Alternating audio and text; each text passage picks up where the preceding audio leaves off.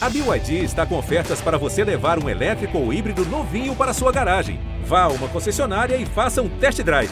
BYD, construa seus sonhos. Fala você ligado no GE. Globo e também no GE Fluminense. Está começando mais uma edição do podcast da Torcida Tricolor, edição 146. Eu sou Edgar Maciel de Sá e a gente vai falar sobre mais uma péssima atuação do Fluminense, derrota por 2 a 1 para o Criciúma na primeira partida das oitavas de final da Copa do Brasil. E no sábado já tem de novo Fluminense e Criciúma valendo vaga nas quartas de final. Uma vitória simples do Fluminense leva a decisão para os pênaltis. Se o Fluminense vencer por dois ou mais gols, é, se classifica diretamente. Se empatar ou der Criciúma, o Fluminense está eliminado. Para falar sobre esse e mais assuntos, eu chamo logo ele, o nosso comentarista preferido, Cauê Rademacher. Salve Edgar e galera tricolor. Voltamos aos anos 90. Esse foi o retrato do jogo contra o Criciúma, lá em Criciúma. Que atuação, né? E quem estava lá e viu de perto foi a voz do torcedor tricolor, Gabriel Amaral. Tudo bem, Gabriel? Bem, é uma expressão muito relativa, né? É, fala aí, galera. Fala aí, corajoso. Porque o cara, para ouvir, meu amigo, eu até brinco isso lá no Raiz Tricolor. Eu falo, cara, cara que tá vindo aqui, ele é corajoso, no mínimo, assim. Ele pode estar tá boladíssimo com o time, ele pode estar tá feliz com a atuação, ser um maluco e tal, mas uma coisa eu não posso dizer, que ele não tem coragem, porque eu ouvi muita coisa sobre esse Fluminense uma é isso. É, é, é, o Fluminense ontem jogou contra o. entrou para jogar contra um time da Série C e não para jogar umas oitavas de final de Copa do Brasil. Pois é, e jogou mal demais. Se contra o Palmeiras o Fluminense pelo menos teve um bom primeiro tempo, teve grandes chances ali de abrir o placar e acabou não conseguindo, contra o Criciúma foi uma, sabe, um deserto de ideias ali. O Fluminense não conseguia fazer nada não jogou bem, até tinha posse de bola no começo do jogo, mas logo o Cristiúma começou a gostar da partida, abriu o placar ainda no primeiro tempo, numa jogada até certo ponto de sorte, né, um chute que desviou num próprio jogador do Criciúma e matou o Marcos Felipe.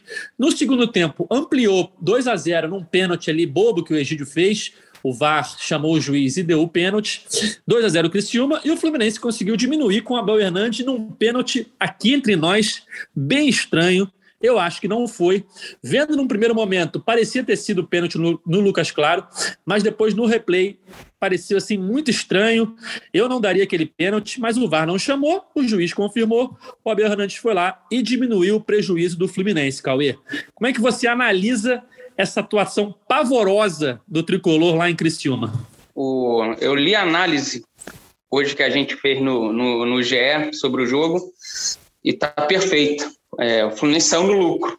Esse golzinho que o Fluminense arrumou de pênalti ali com, com o Abel dá a esperança de que possa reverter o resultado no sábado. Agora é ganhar por dois gols ou mais para avançar. Porque se ganhar por um gol, vai para os pênaltis, e aí a esperança é muito pequena que o Marcos Felipe consiga pegar algum pênalti, já que ele está muito afobado, sai uma hora antes do cara chegar na bola. Mas isso é, não quer dizer que seja um, um mau goleiro. Mas a atuação ontem foi um vexame, mas foi uma coisa horrorosa. Por isso que eu falei, voltamos aos anos 90. Quem acompanhou aquela época, aquela draga, lembra bem de atuação desse tipo. Era jogo sim, jogo também. Atuação muito ruim. A gente vem aqui sempre falar as mesmas coisas, sabe? Você já falou, ah, um erro bobo do Egídio. Quantos erros bobos do Egídio vão continuar custando pontos ao Fluminense? E fica por isso mesmo. Tá? É titular desde o ano passado o reserva é pior que ele. E vai somando. A culpa não foi só dele. Ontem o time todo jogou mal.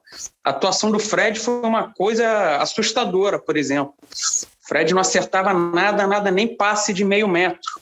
O time muito mal. Me assusta a, a leitura de jogo do Roger.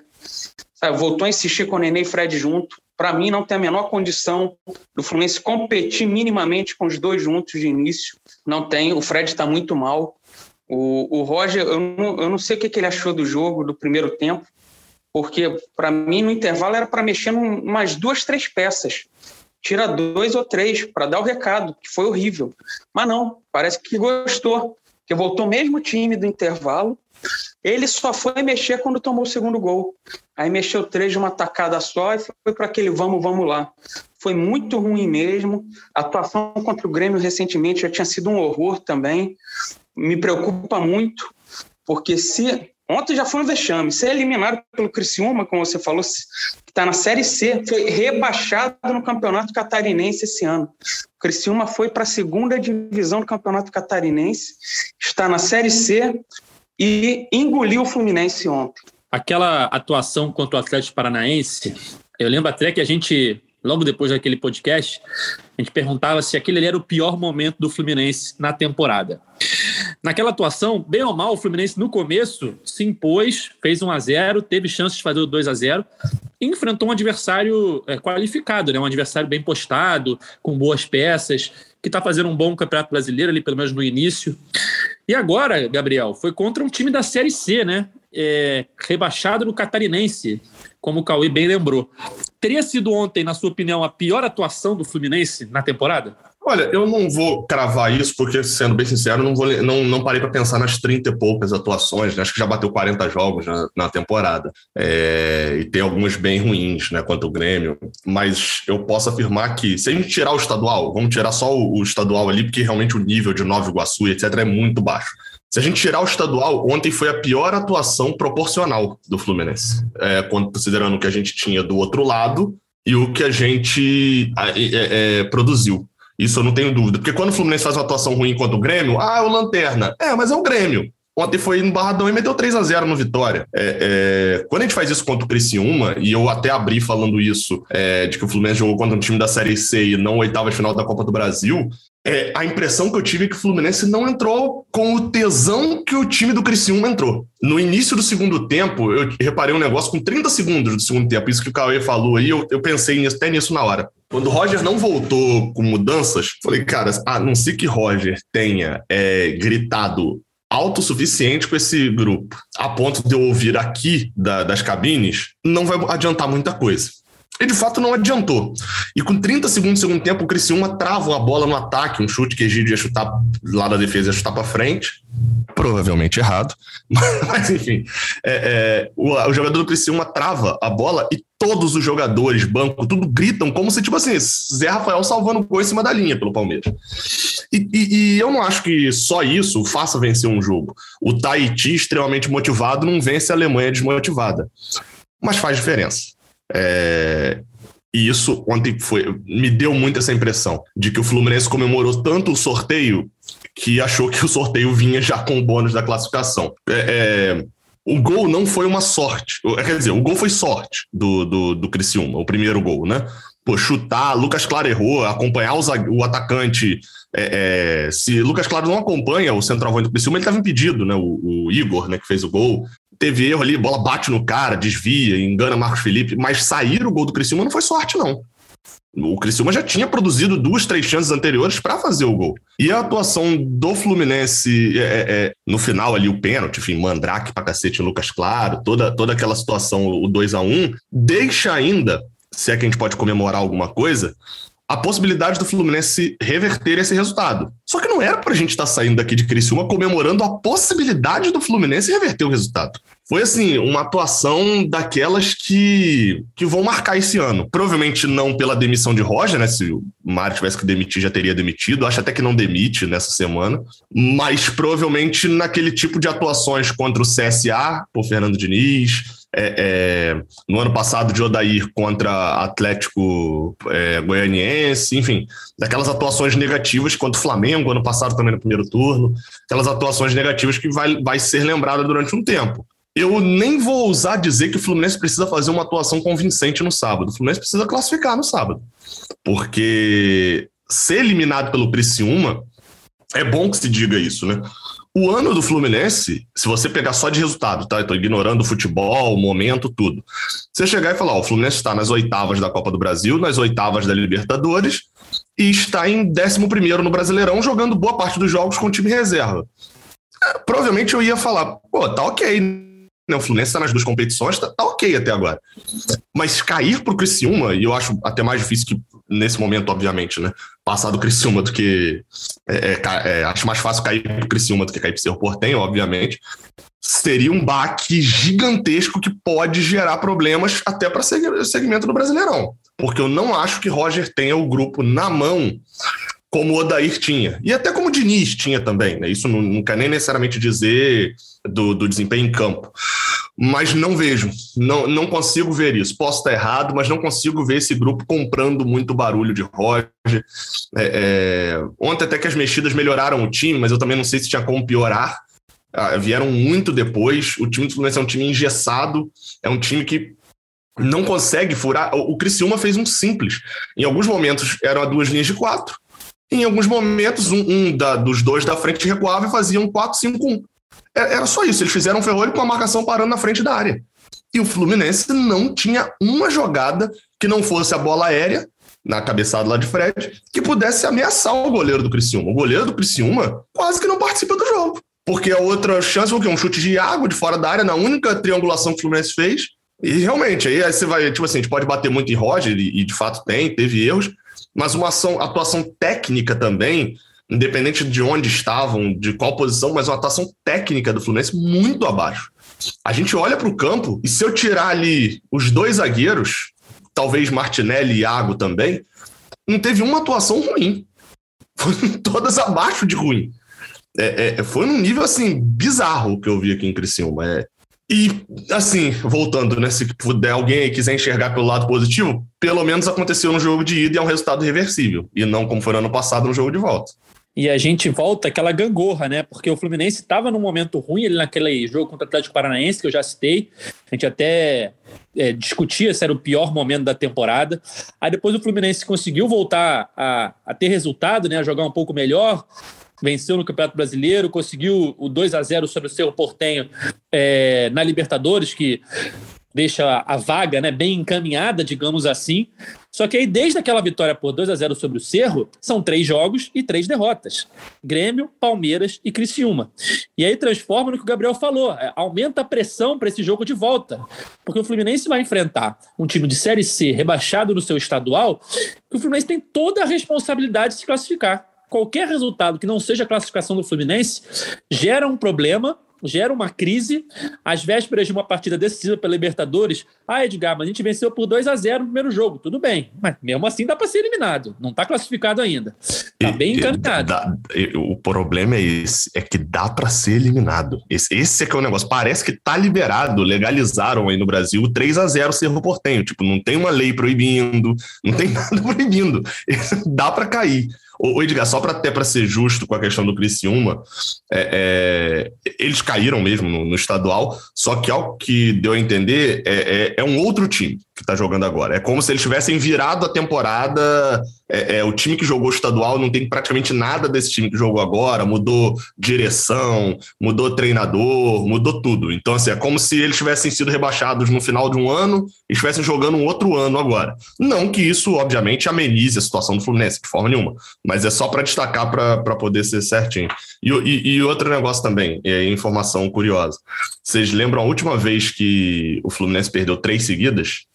Não. Foi. Assim, tem jogos oficiais. Perdeu com o Odair a final, das dois jogos da final contra o Flamengo, no Carioca de 2020, e a estreia contra o Grêmio. Só que no meio entre esses dois jogos, entre a, a final e a estreia contra o Grêmio, o Fluminense jogou aquela taça Gerson e Didi e empatou e ganhou do Botafogo. Então, assim, não era oficial, mas a gente assistiu como se fosse. As última vez, a última vez que o Fluminense perdeu três jogos seguidos foi em 2019, a, derrotas para o Atlético Paranaense, para o Atlético Nacional, é, eu esqueci agora de cabeça o outro, tipo Bahia, em 2019 ainda com o Fernando Diniz. E mais do que essas derrotas seguidas, o que me preocupa foi exatamente o que você citou, falando que não teve ninguém que jogou mal. É, é, na verdade, todo mundo jogou mal, né? Não teve uma atuação ruim, teve só atuação muito ruim. E é esse baixo nível técnico do time nessas últimas partidas que me preocupa, Cauê. É, o Caio Paulista faz falta demais é, a lesão que ele teve contra o Palmeiras e ele agora estando fora do time, ele faz falta demais.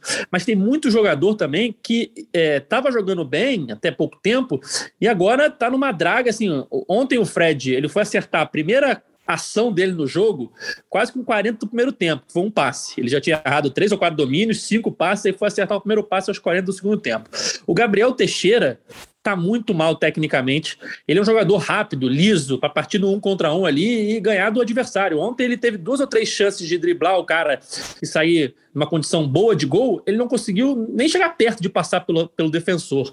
É, o Luiz Henrique, o Roger só ficava gritando: vai, Luiz, vamos, Luiz, para o Luiz ir mais para a linha de fundo, para dar amplitude para o time, e o Luiz não fazia. Enfim, é, esse, esse, baixo momento técnico do time também preocupa, né, Cauê? Porque tem que ganhar do Criciúma, tem que confirmar a vaga contra o Cerro e tem que tentar melhorar um pouquinho no, no Brasileirão, né? Preocupa. O, o Gabriel falou ali na. O time muito engessado.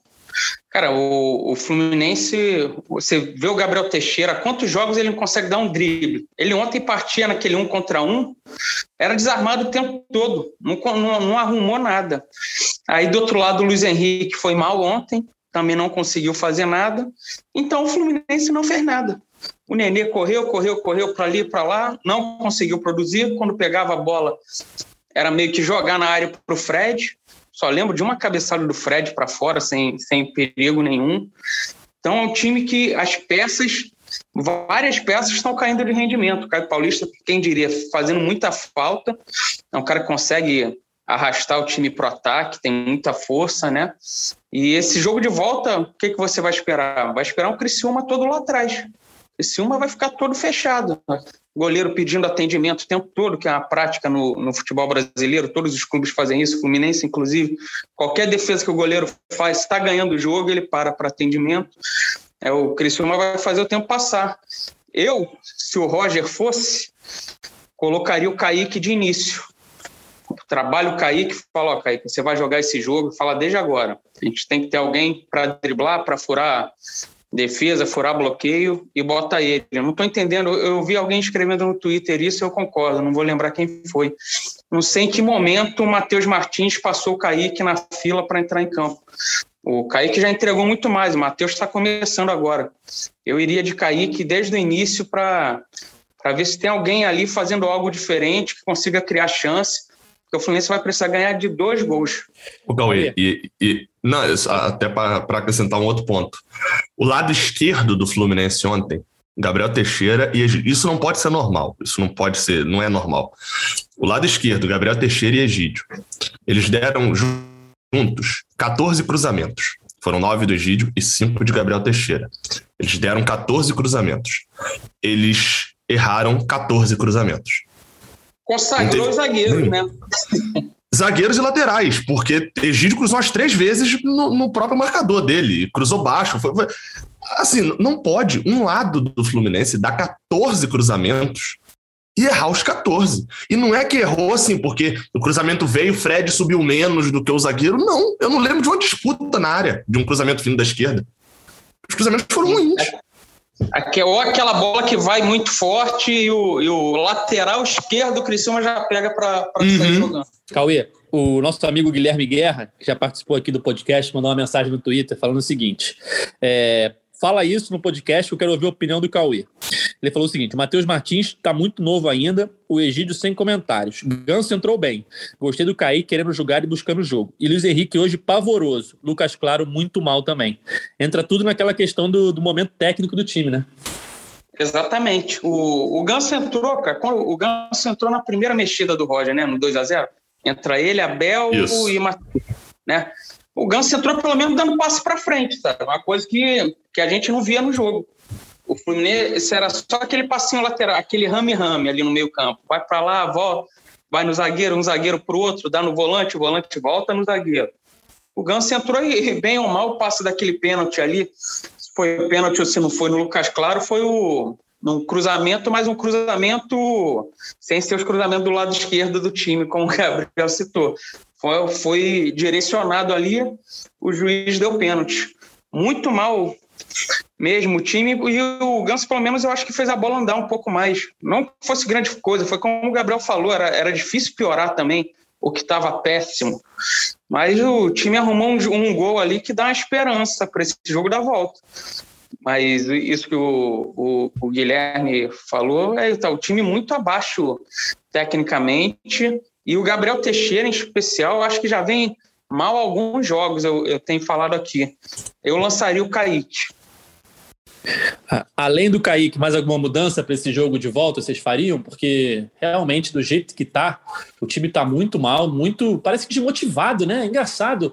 O que você falou, Cauê. Ontem, no primeiro tempo, o time, o time do Fluminense tinha a bola e tocava muito ali atrás, não, não agredia, né? Não tentava a jogada. Teve uma boa triangulação que eu me lembro, acho que do Iago com o Martinelli, que foi chegando ali perto da, da meia-lua. Mas ficou Luiz. Henrique. Foi com o Luiz Henrique. Iago chuta e o goleiro defende. Isso, mas, mas ficou nisso. A cabeçada do Fred, enfim, não, não, não passou disso no primeiro tempo.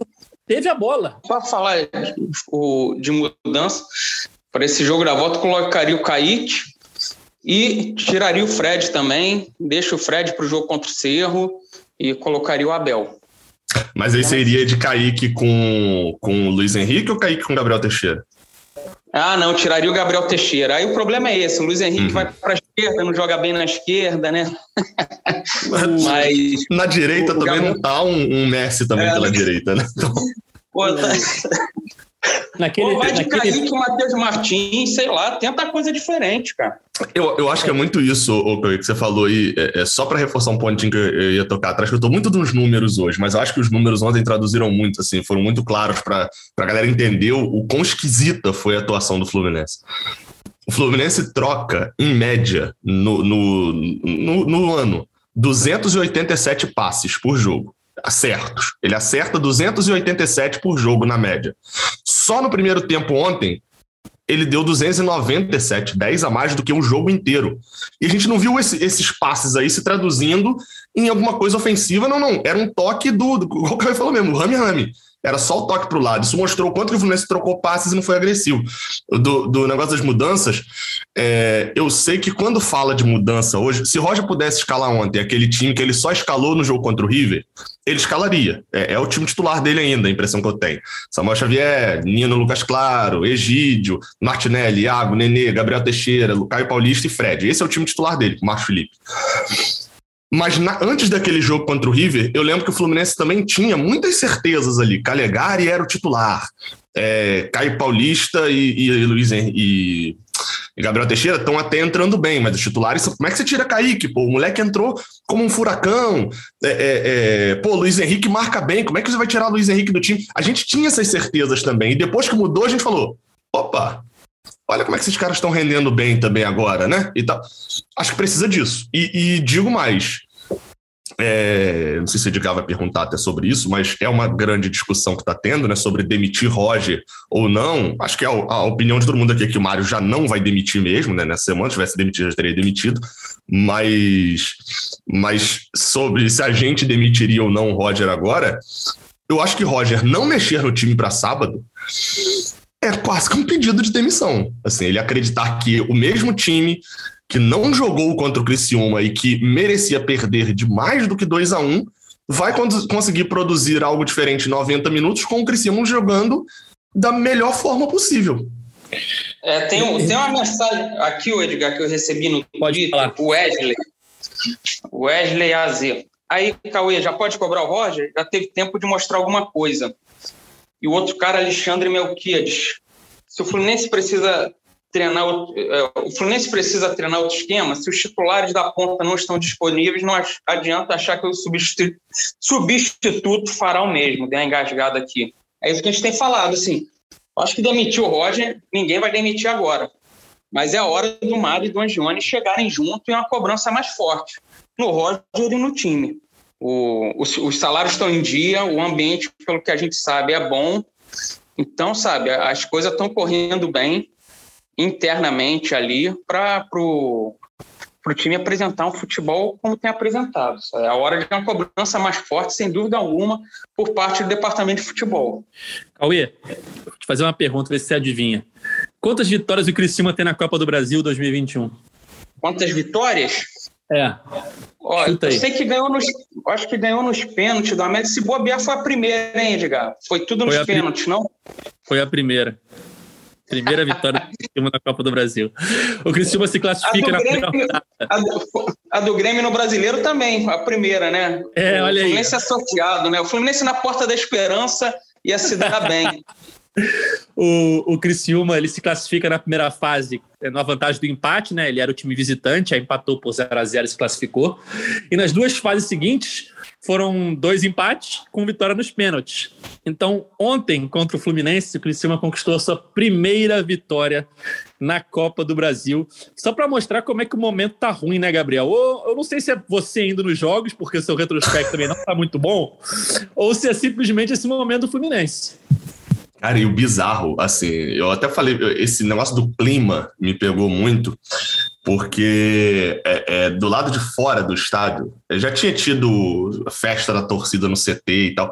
Cara, o Criciúma estava jogando a final de Copa do Mundo para a cidade, para tudo isso. Tipo assim, eu até conversei com uma, uma galera ali no final na, nas cabines e tal. E aí eu, o cara até tava falando lá um do, do Criciúma, enfim, torcedor do Criciúma, ele tava falando, cara, falei, pô, vitória massa de vocês. Ele falou, foi histórica. É daquelas vitórias que a gente vai lembrar. Se a gente classificar, mesmo se a gente não classificar, a gente vai lembrar dessa vitória. E, e por isso me incomodou tanto a postura do Fluminense, de talvez ter olhado o adversário de Série C e ter encarado como um Fluminense Nova Iguaçu no estadual, e não como o Fluminense Nova Iguaçu final do estadual, por exemplo. É, mas no final do jogo, eu tava dentro do estádio ainda fazendo live e tal, e dava para ouvir, tipo, do lado de fora tinha uma, uma galera ali, é, é, fala, enfim, cantando, xingando o juiz, porque isso também é uma coisa que foi muito verdade deles aqui, estavam muito bolados com o juiz. Então, acho que o cenário foi muito esse, assim, de, do Criciúma levando muito a sério um jogo que o Fluminense achou que ganharia a qualquer hora e não fez um pio para poder conseguir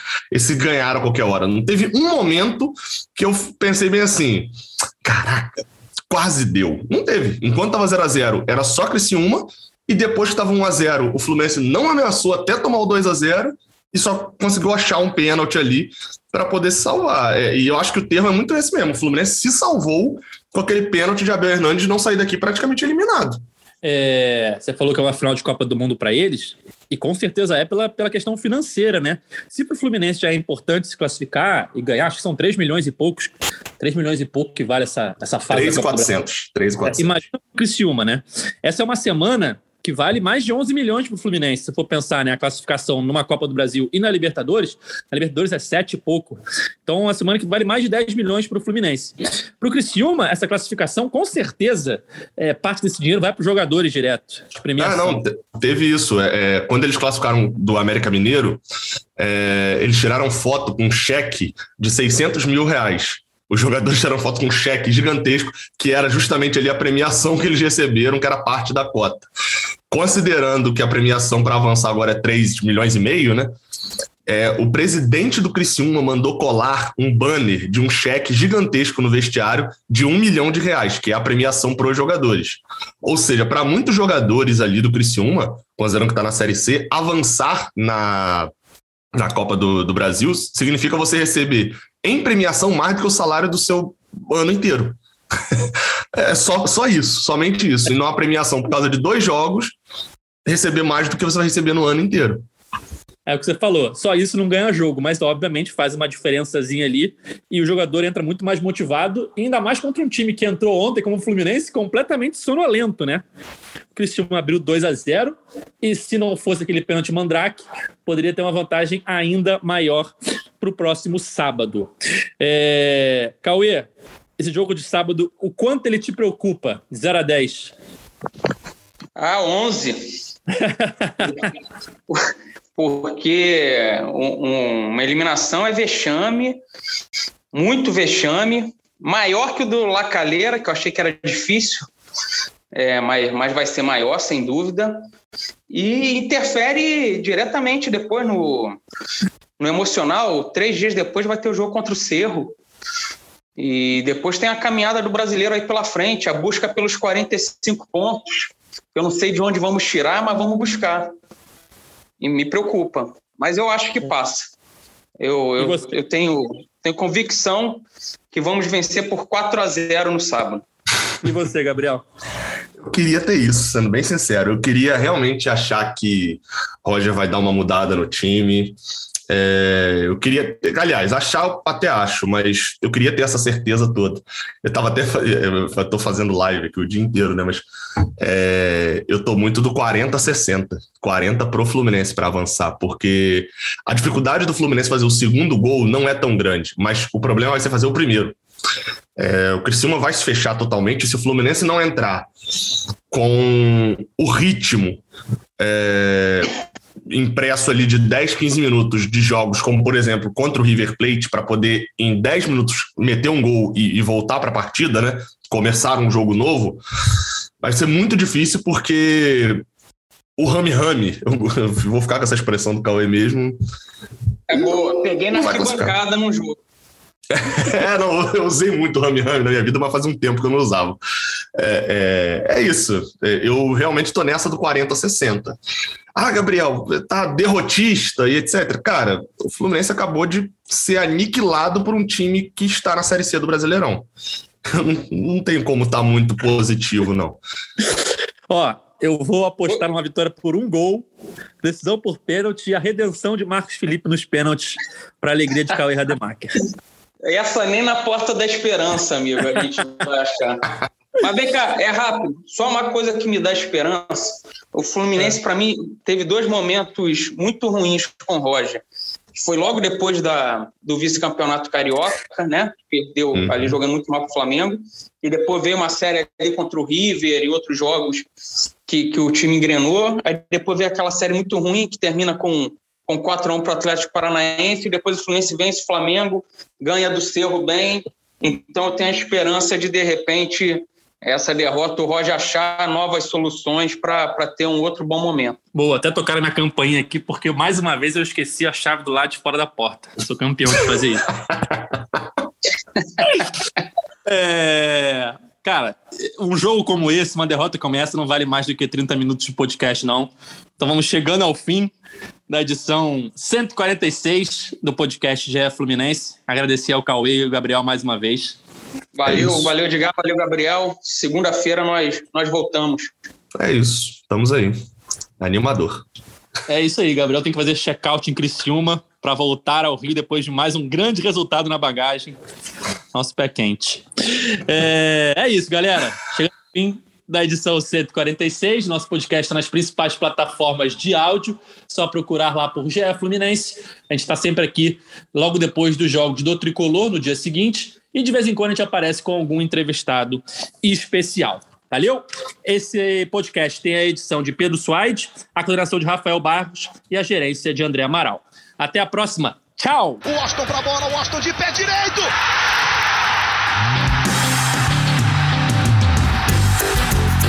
Podcast. Sabe de quem? Do Fluminense! Do Flusão, do tricolor das Laranjeiras. É o GE Fluminense.